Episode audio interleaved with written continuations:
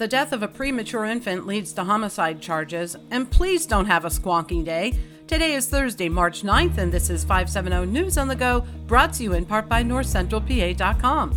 It's the calm before the snowstorm. Today will be sunny with a high in the mid 40s. A 21 year old Williamsport woman has been charged with third degree homicide stemming from the death of her prematurely born infant. On Tuesday, Shamari Tro delivered a 23 week gestation infant on the bathroom floor in her Fifth Avenue home. Williamsport police said the infant was breathing, but Tro did not seek medical assistance for more than an hour.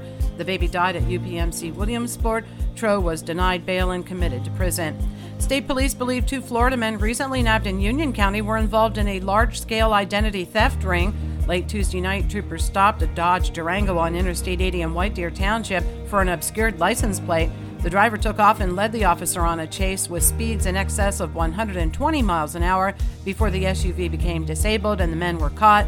According to the Standard Journal, police found two baggies of marijuana, oxycodone pills, 32 state identification cards, 70 debit and credit cards, and seven checkbooks. A medical episode behind the wheel was likely the reason 61 year old Ronald Olson of Jersey Shore died after his car ran off of Route 654 on Tuesday night. The car traveled along guardrails before exiting the road and striking a mesh fence. However, damage to the vehicle was minimal. Lycoming County Coroner Charles Kiessling told the Sun Gazette the investigation into the cause and manner of death continues. The singing group Re-Creation will soon be singing its last song. Organizers told the Standard Journal two organizations will not join the effort to support the group, which means a loss of about $200,000 or one third of their normal budget.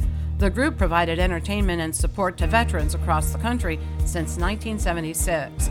Danville police are looking for three people who broke into the smoke shop on Mill Street in Danville Tuesday morning.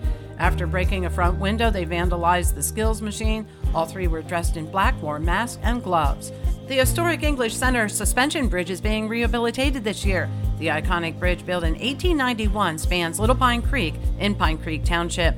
Point Township has denied a zoning request by Encina for an 80 foot tall plastics recycling facility along Route 11. The height limit in that township is 50 feet. On International Women's Day, State Representative Mike Zabel of Delaware County submitted his resignation after being accused of sexual harassment on four occasions. And you've heard of Bigfoot, but have you heard of Squonk? Squonk is a mythical creature that is reputed to live in the hemlock forests of northern Pennsylvania. Folklore says Squonk is always unhappy, and hunters can track its tear stained trails because it cries all the time due to its ugliness. So please, don't have a squonky day. For the latest in news and events, head on over to northcentralpa.com. I'm Liz Brady, and you're up to date with 570 News on the Go.